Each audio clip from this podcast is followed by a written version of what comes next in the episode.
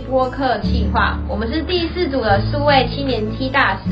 今天要分享的主题是数位防诈骗，请问大家有听过吗？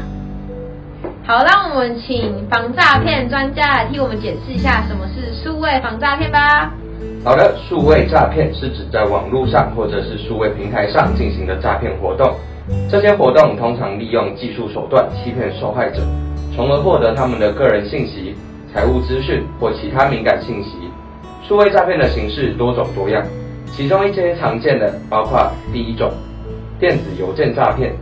诈骗者通常发送看似正式的电子邮件信息，来骗取受害者的个人信息，例如账号密码、银行资讯等等。这种诈骗被称为钓鱼邮件。第二种常见的是网络购物诈骗，诈骗者在网络上创建一个看似合法的购物网站或平台，欺骗受害者支付商品款项，但实际上不会提供商品或发送次品。第三种常见的是社交媒体诈骗，诈骗者利用社交媒体平台上的假账号或欺骗手法，试图引导客户分享个人信息，点击恶意连接或支付款项。最后一个比较常见的是网络投资诈骗，诈骗者通常透过一个虚假的投资机会或高回报的承诺来吸引投资人，然后非法取得他们的资金。哇，原来数位诈骗有这么多种啊！那想问现场在座的各位，还听过什么数位诈骗呢？哦，我好像有听过，最近很流行的一夜式诈骗也算数位诈骗吗？没错，一页式网站诈骗是一个常见的网络诈骗手法，也被称为单页诈骗、单页网站诈骗。这种诈骗手法通常涉及建立一个看似正规的购物网站，但事实上是为了欺骗消费者，非法取得他们的钱财或是个人信息。一页式网站诈骗的特点是，诈骗者通过建立一个精心设计的网页，通常会具有一个专业的界面以及吸引人的商品图片。以营造出正规的购物网站假象，消费者在该网站上看到的只是一个页面，并被要求输入个人信息以及支付金额以进行购买。那我知道了，我前天有听到朋友跟我分享的虾皮钓鱼网站。虾皮钓鱼网站呢，它就是伪装成虾皮官方网站，然后以引诱用户输入一些敏感资讯，比如说他的。账号密码，或是身份证，或是信用卡号等等，而进行诈骗活动。最近呢，虾皮钓鱼网站的事件引起广泛的关注跟警惕，许多用户看到了相似的 email 或是简讯，都声称是虾皮平台的通知，要求他们进一步验证或是更新账号，但其实这些连接都是连到了钓鱼网站，而骗取他们的用户资讯。哇，我这么多诈骗方法，真的是非常的恐怖呢。那大家知道要怎么预防这些诈骗吗？没关系，不知道的话，我们邀请到了预防专家来为我们做详细的说明。嗨，大家好，我是那个预防专家。那我这边讲一下，因为刚刚前面叫虾皮购物，那我这边讲一下虾皮购物的方法。虾皮购物平台它主要采取一系列的措施来保护我们用户的账户安全。那他们主要加强了对钓鱼网站的监控和封锁，提醒用户注意安全，也注意诈骗的风险，并提供相关安全提示。此外，虾皮也鼓励用户使用双因素验证、强密码和定期更换密码等安全措施，以增加账户的保护程度。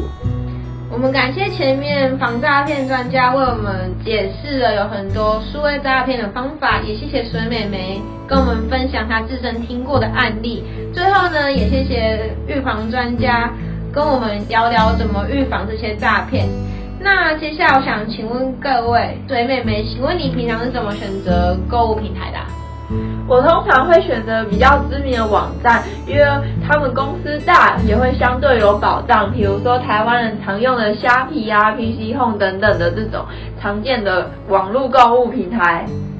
哎，那预防专家你是怎么选择购物平台的啊？我主要会选那种比较大型的，像是 PC Home，因为 PC Home 它有提供那种三方啊，像。店家端、PC Home 端跟客户端来避免就是大家被诈骗。那他在店家端这边会利用他的电脑的完备的安全机制，避免被植入什么木马程式啊，让他的电脑病毒中毒，以泄露他们店家端自己的个人资料。那我们 PC Home 这端，它主要会有那种相关的 IT 单位去随时检验说有没有资料外流，或者是被恶意攻击。那客户端这边主要，因为客户端我们是没有办法保障它的。所以我们只能提供的那种建议，就是它主要，我发现 PC 用主要会在官网有那种跑马灯，会一直跑那种一六五防诈骗专线，以提醒大家，就是如果被诈骗的时候，可以赶快打给一六五去确认这些资料。那他这边也会一直提醒客户要定期的更换的联络密码，还有他的信箱密码，就是以免自己的资料被窃取这样。哇，看来前面两位在选择购物网站上面都很有自己的一套的。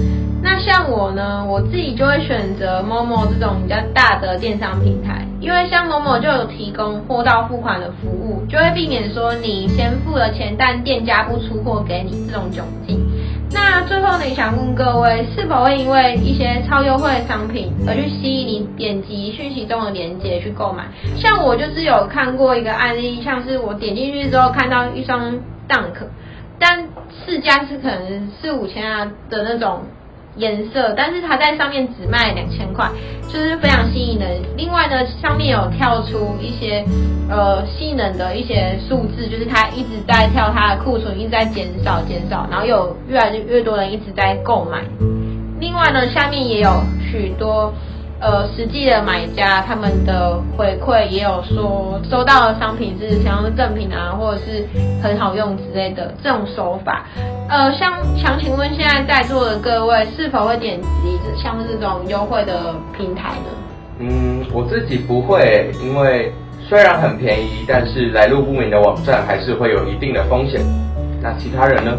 啊，那我前我跟你持相反意见，我觉得我会，因为我觉得我是一个贪小便宜的人，这种资料、这种广告很容易就吸引到我。喂，你是预防专家哎？不是嘛？预防专家归预防专家，如果这种能省的东西能省当然最好啊。说不定点进去它是真的东西耶，然后点进去也可以看它到底打几折，说不定打一折，那我如果买到真货，啊，我不就赚烂了吗？哎，蛮有道理的，因为贪婪呢是人之常情，这些钓鱼网站通常会利用这些人性贪婪的弱点来去攻击。那如果像是你们发现了家中的长辈被钓鱼网站诈骗了，你们会如何提醒他？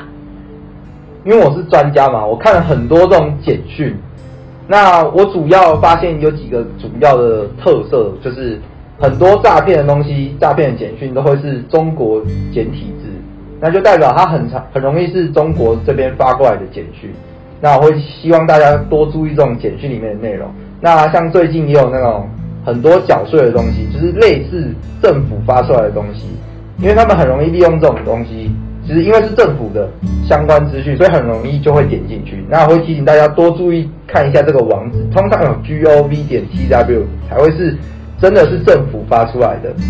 哦，我还知道有一个，我前几天听到有人他在网络上刷一笔交易金额，结果刚好也就要有个电话打电话跟他说他这笔交易重复刷了好几次，叫他去 ATM 停止交易。结果呢，他打电话去官方问，发现根本没有重复刷到卡的问题。所以我觉得，如果你收到奇怪的电话的话，可以打电话去官方询问确认一下。以免自己遭受到诈骗。嗯，听起来都蛮有道理的。但是呢，如果是自己被钓鱼网站诈骗的，还能保有这种冷静而且理性的态度吗？我们请预防专家跟我们讲讲。那基本上只要发现被自己被诈骗，那就只能认赔杀出啦。但我们会希望大家不要再被骗，就是会有一些预防的方法。那我会建议大家去变更自己原官方网站的密码。然后再来可以联系银行或信用卡公司，看能不能及不及时去能够取消这笔交易。如果能取消，那肯定是赚烂了。那最后我们再进行报警。那报警可以干嘛？报警可以做到这个笔录。那我们可以预防更多被害者受害。这样。嗯，蛮有道理的。感谢各位专家详细的介绍，也谢谢水美眉热心的分享自身听过的案例。下次呢，再遇到诈骗也不用担心了呢。荧幕前的你学废了吗？